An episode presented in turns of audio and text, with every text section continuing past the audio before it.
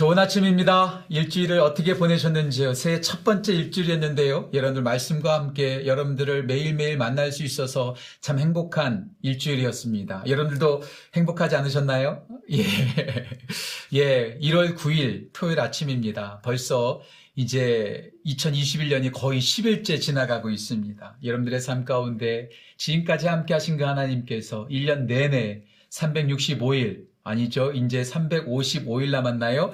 아, 그 모든 시간 동안에 하나님과 함께 하시고, 우리를 불러내신 하나님과 함께 동행하는 귀한 은혜가 계속되기를 간절히 소원합니다. 오늘 여덟 번째 시간인데요. 그동안 우리가 일곱 번 어떻게 나누었죠? 첫 번째, 죄악에서 불러내신 하나님. 아브라함을 죄악에서 불러내어 주셨습니다. 우리가 죄악 가운데 거하는 것이 아니라 하나님의 뜻 가운데 거하는 귀한 은혜 넘치기를 소원합니다. 두 번째 날, 아, 과거에서 불러내신 하나님, 모세를 과거에서 불러내셨습니다. 과거의 실패에서 불러내셨습니다. 그동안 우리가 아무리 많이 실패했다 할지라도 2021년, 아니 우리의 미래는 하나님과 함께 소망을 따라 나아가는 은혜가 넘치기를 간절히 소원합니다.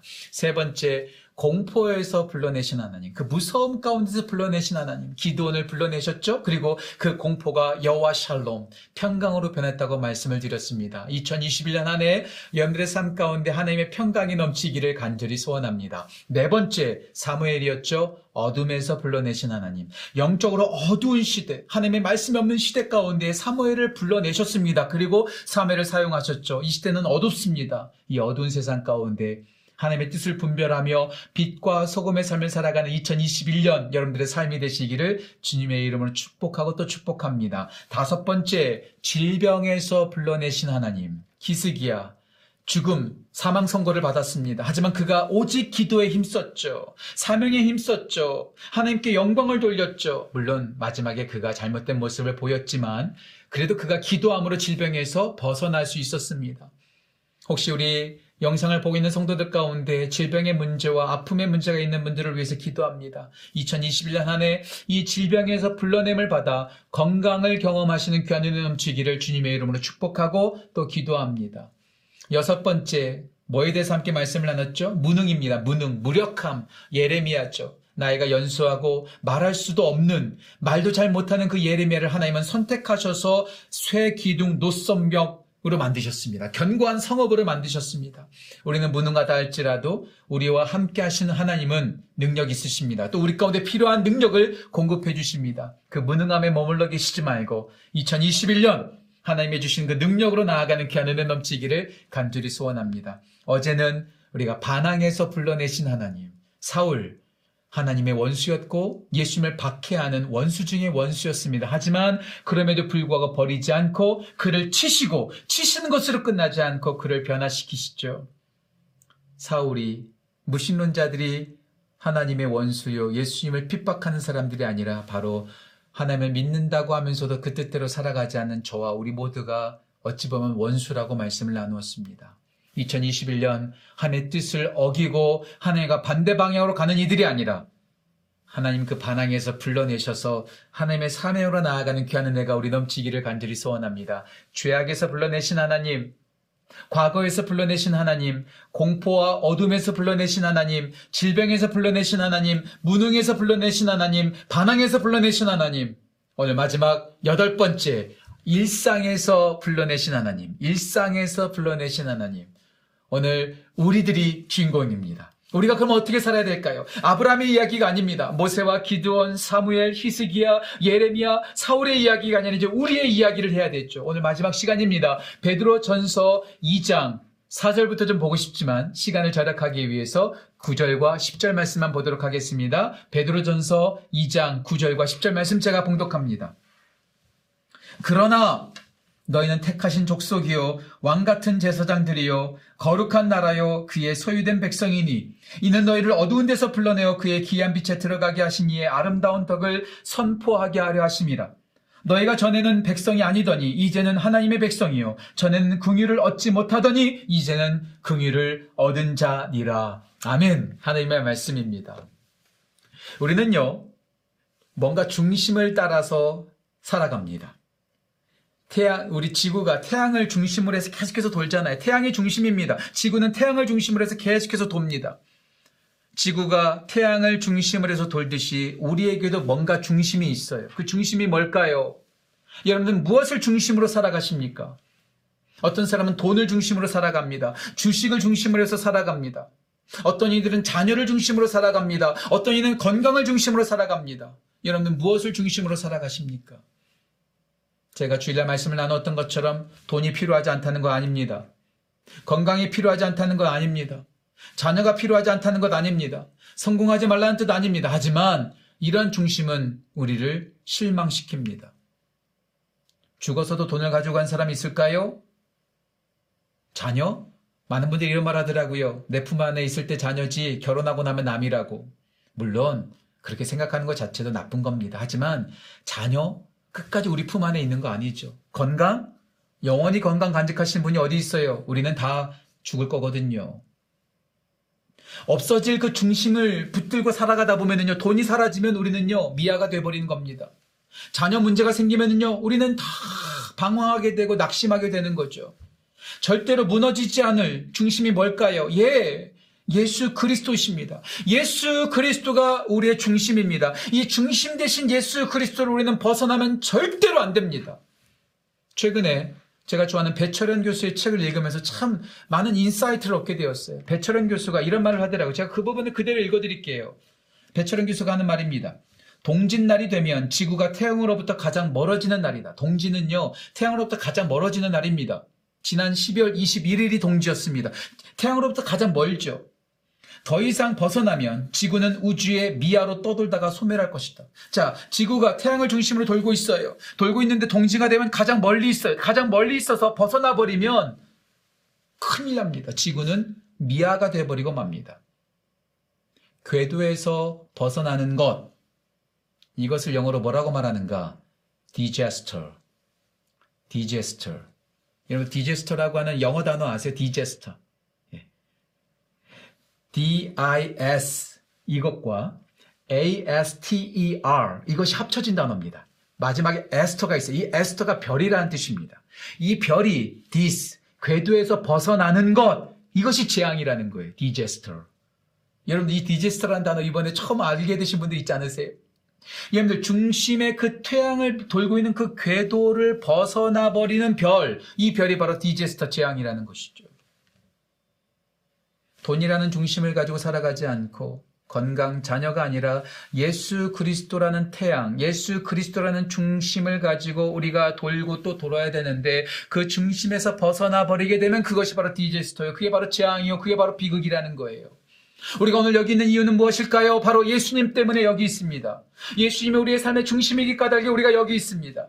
제가 오늘 아까 처음에 말씀 봉독할 때 베드로전서 2장 4절부터 읽고 싶다고 말씀을 드렸죠. 2장 4절, 2장 5절, 2장 6절 계속해서 뭐라고 나옵니까?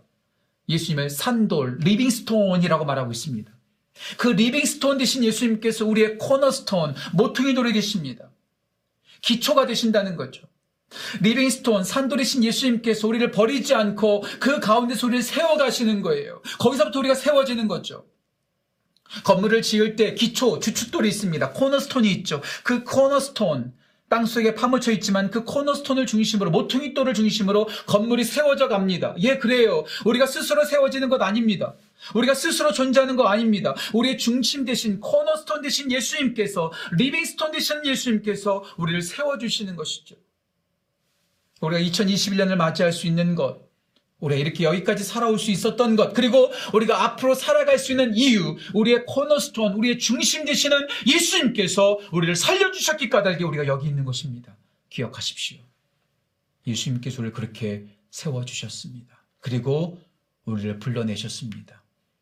어떻게 불러내셨나요? 오늘 본문 말씀, 베드로전서 2장 9절 말씀 앞부분만 읽겠습니다. 그러나 이렇게 시작하죠. 너희들이 그전엔 그렇지 않았어. 중심, 중심이 다른 곳에 있었기 때문에 너희들이 다른 삶을 살았고, 바르지 못한 삶을 살았는데, 그러나 너희는 어떻게 나오죠? 택하신 족속이요. 왕 같은 제사장들이요. 거룩한 나라요. 그의 소유된 백성이 되었다 라고 말하고 있습니다. 중심 대신 예수님께서 우리를 그렇게 변화시켜 주셨습니다. 자, 이 사실을 통해서 우리가 무엇을 배울 수 있을까요? 우리가 무엇을 기억해야 될까요? 오늘 세 가지로 말씀을 나누고자 합니다. 첫 번째, 은혜를 기억하십시오. 은혜를 기억하십시오. 우리는 버려진 돌이었습니다. 우리는 하나님의 말씀을 따르지 않았던 불순종하는 이들이었습니다. 그러나 오늘 말씀 그러나 우리가 택하신 족속이 되었고 왕 같은 제사장들이 되었고 거룩한 나라가 되었고 그의 소유된 백성이 될 수 있었던 이유는 단 한 가지입니다. grace. 은혜입니다. 은혜. 자, 오늘 보세요. 택하신 족속. 우리가 하나님의 백성 된 거 아니에요. 하나님께서 chosen 택하셨습니다. 하나님께서 택하셔서 우리가 하나님의 백성 된 거예요. 우리는 종이었습니다. 죄의 종이었습니다. 근데 우리를 왕으로 삼으셨습니다. 우리는요, 하나님께 가까이 나아갈 수 없었습니다. 가까이 나가면 죽임당하는 거거든요. 그런데 그 하나님 앞에 나아갈 수 있는 존재가 누구죠? 제사장입니다. 그래서 우리가 종된 사람들이 아니라 왕 같은 제사장들, 이제 우리가 왕이 되어서 하나님께로 나아갈 수 있는 자녀가 되었다는 뜻입니다. 우리는 더러운 사람들이었습니다. 죄를 짓는 더러운 인간들이었습니다. 그런데 하나님께서 우리를 어떻게 만들어 주셨죠? 거룩한 나라로 만들어 주셨습니다. 우리는 더럽고 죄의 종이었고요. 택함 받지도 못했던 고아와 같은 존재들이었습니다. 아무도 우리에게 소유권을 말하지 않았습니다. 그런데 하나님께서 뭐라고 말씀하시죠? 너는 내 거야. 그의 소유된 백성이 된 거예요. 소유가 없다는 것, 소유가 없다는 것을 뭐라고 말할 수 있을까요? 쓰레기입니다, 쓰레기. 우린 쓰레기였습니다. 그 누구도 쟤는 내 거 아니야. 모두에게 거절받은 존재. 그게 바로 쓰레기 아닙니까? 택함 받지 못하던 우리를 택해 주셨습니다. 종과 같았던 우리를 왕으로, 하나님께로 나아갈 수 없는 존재들을 제사장으로, 더러웠던 우리를 거룩한 나라로, 아무도 우리의 소유라고 말하지 않던 쓰레기 같은 우리들을 그의 소유된 백성으로 삼아주신 것, 우리가 잘났기 때문이 아니라 우리가 능력이 있기 때문이 아니라 은혜입니다. 은혜. 은혜를 기억하십시오. 은혜를 기억하십시오. 중심 되신 예수 그리스도께서 우리를 은혜로 바꾸어 주셨습니다. 2021년 안에 그 은혜를 기억하는 우리 모든 지구촌 가족들 오늘 영상을 보고 있는 성도들 되시기를 주님의 이름으로 축복합니다. 두 번째, 감사입니다. 전 성경에 두 가지 주제가 있다는 말을 참 좋아한다고 말씀을 드렸죠. 저희 아버지가 하셨던 말씀, 예수님을 믿어라. 예수님을 믿는 자답게 살아라. 이따가도 제가 나누겠습니다. 그런데요, 또 다른 주제가 있어요. 하나는 은혜입니다. 값없이 주시는 은혜. 우리가 죄인이고, 우리가 더럽고, 우리가 죄의 종이었는데 하나님께서 우리 가운데 그 아들 예수 그리스도를 보내주셔서 우리를 구원하신 것 이것이 바로 은혜입니다. 자 그럼 은혜로 끝날까요? 아닙니다. 그 은혜를 우리가 어떻게 반응해야 될까요? 감사합니다.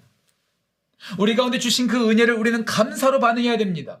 우리가 택함 받은 백성이 되었다는 것, 우리가 종이 아니라 왕이 되었다는 것, 우리가 이제 제사장으로 하나님께 나아갈 수 있게 되었다는 것, 우리가 더러운 백성이 아니라 거룩한 나라가 되었다는 것, 우리가 쓰레기 같은 존재가 아니라 하나님의 소유가 됐다는 것, 이것만으로 우리는 어떻게 해야 될까요? 은혜를 기억하는 것으로 끝나는 것이 아니라 그 은혜에 감사해야 합니다. 하나님께서 주신 그 은혜를 당연하게 여기지 마십시오. 절대로 당연하게 여기지 마십시오. 부모라면 나를 그렇게 키워줘야 되는 거 당연한 거 아니야? 내 자녀라면 내 말 듣는 거 당연한 거 아니야? 목사라면 설교하는 거 당연한 거 아니야? 그리스도인이라면 교회 헌금하고 교회 나오는 거 당연한 거 아니야? 당연하게 여기는 그 순간부터 우리에게 문제가 생깁니다. 당연하게 여기지 마십시오. 감사해야 합니다. 받은 것에 대해서 받았다고 말해야 돼요. 제가요, 최근에 많이 느끼는 게 있습니다. 오늘날 저를 포함해서 우리 모두는요, 너무나 받는 것에 대해서 당연하게 여겨요. 감사하지 않아요. 선물을 받고도 격려를 받고도 감사하지 않아요. 부모님께 감사하지 않아요. 자녀에게 감사하지 않아요. 교회에게 감사하지 않아요. 성도에게 감사하지 않아요. 저를 위해서 기도해 주십시오.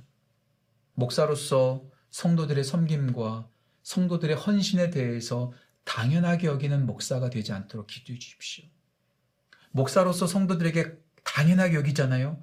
그때부터 저는요, 내리막길 목사가 됩니다. 전 여러분들을 위해서 그렇게 기도하겠습니다.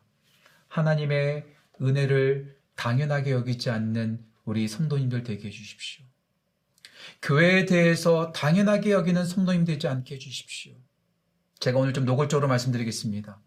목사의 사역과 목사의 섬김에 대해서 당연하게 여기는 성도가 되지 않게 해주십시오.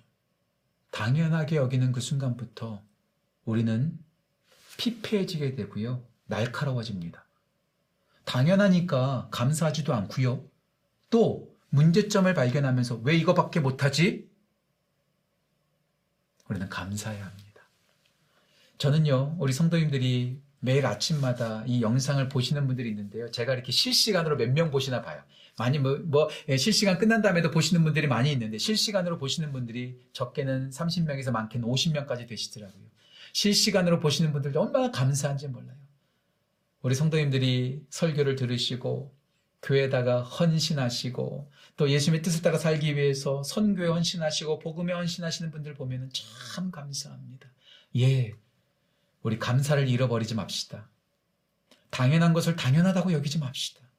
하나님의 은혜를 기억하고 그 은혜에 감사하는 우리 모두가 되시기를 간절히 소원합니다. 10절 말씀 다시 한번 볼까요? 10절 이렇게 나옵니다. 너희가 전에는 백성이 아니더니 이제는 하나님의 백성이요. 전에는 긍휼을 얻지 못하더니 이제 긍휼을 얻은 자니라. 이것에 감사라는 거예요. 내가 백성 됐다는 사실, 긍휼함을 얻었다는 사실, 이 사실에 감사하는 우리 모든 성도님들 되시기를 주님의 이름으로 축원합니다.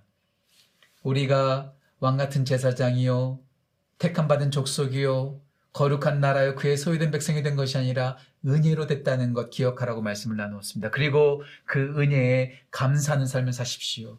마지막 세 번째, 이제 사명을 따라 사십시오. 사명을 따라 사십시오. 하나님께서 우리를 택하셨습니다. 왕 같은 제사장들로 만드셨습니다. 거룩한 나라가 되게 하셨습니다. 그의 소유된 백성으로 만드셨습니다. 그 이유가 뭘까요? 그 이유가 오늘 베드로전서 2장 9절 후반부에 나옵니다. 2장 9절 후반부 제가 읽겠습니다. 이렇게 나오죠. 이는 너희를 어두운 데서 불러내어 어두운 데서 불러내어 그의 귀한 빛에 들어가게 하신 이의 아름다운 덕을 선포하게 하려 하심이라. 너만 구원받고 너만 거룩한 백성 되고 너만 그의 소유된 백성 되고 너만 왕 같은 제사장들 되고 끝나는 것이 아니라 너희를 그렇게 불러내어신 그 아름다운 자의 덕을 선포하는 삶을 살게 하는 것. 다시 말씀드릴게요. 성경의 두 가지 주제 뭐라고 말씀드렸죠? 은혜 감사라고 말씀드렸고 또 하나 뭐라고 말씀드렸죠? 예수님을 잘 믿어라. 그리고 예수님을 믿는 자답게 살아라. 다듀스를 들으셨죠? 최근에 한국의 문제가 아주 심각한 문제가 하나 있습니다. 입양한 아이를 죽인 사건입니다. 누가 죽였죠? 그 양부가, 양부와 양모가 누구였죠? 더 이상 말하지 않겠습니다. 예수님을 잘 믿는 사람, 예수님을 잘 믿는다고 하는 사람들이 그렇게 했습니다. 어찌 인간이라면 그럴 수 있을까요? 어떻게 사람이라면 그럴 수 있을까요? 조직폭력배도 그렇게는 안 할 겁니다. 예수님을 믿는다고 하면서도 예수님을 믿는 자답게 살지 못한 사람들이 참 많습니다. 어떻게 그럴 수가 있겠어? 그렇다면 저와 여러분들은 안 그럴 자신 있으십니까?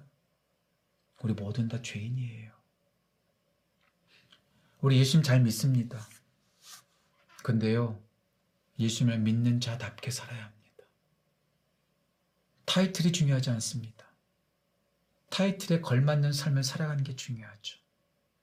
택하신 족속, 왕 같은 제사장들, 거룩한 나라, 그의 소유된 백성이라는 타이틀로 끝나지 마시고 그 타이틀에 걸맞게 우리를 어두움에서 불러내어 그의 귀한 빛에 들어가게 하신 자의 아름다운 덕을 선포하는 걸맞는 삶을 살아가는 2021년 되시기를 주님의 이름으로 축복합니다.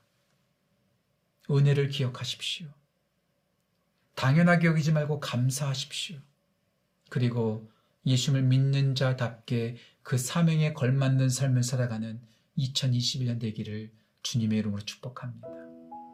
오늘 마지막 날 마지막 아침 말씀 묵상을 무겁게 마무리해서 참 죄송합니다. 2021년 년들 모두가 어둠의 소리를 불러내신 그 하나님의 손길 가운데 승리하시길 간절히 소원합니다. 죄악에 머물러 있지 말고 실패한 과거에 눌러 앉지 말고 공포와 어둠과 질병과 무력함과 반항하는 삶을 살아가는 것이 아니라 우리를 그렇게 불러내신 그래서 우리를 택하신 족속이요 왕 같은 제사장 거룩한 나라 그의 소유된 백성으로 삼으셔서 우리를 하나님의 사명 따라 살게 하신 그 하나님의 아름다운 덕을 따라 살아가는 2021년 한 해가 되시기를 주님의 이름으로 축복합니다. 그리고 여러분들 2021년 한 해 그렇게 감사함으로 승리하시는 여러분 모두가 되시기를 주님의 이름으로 축복합니다. 오늘 마지막 날 제가 기도함으로 마치겠습니다. 하나님 아버지 감사합니다.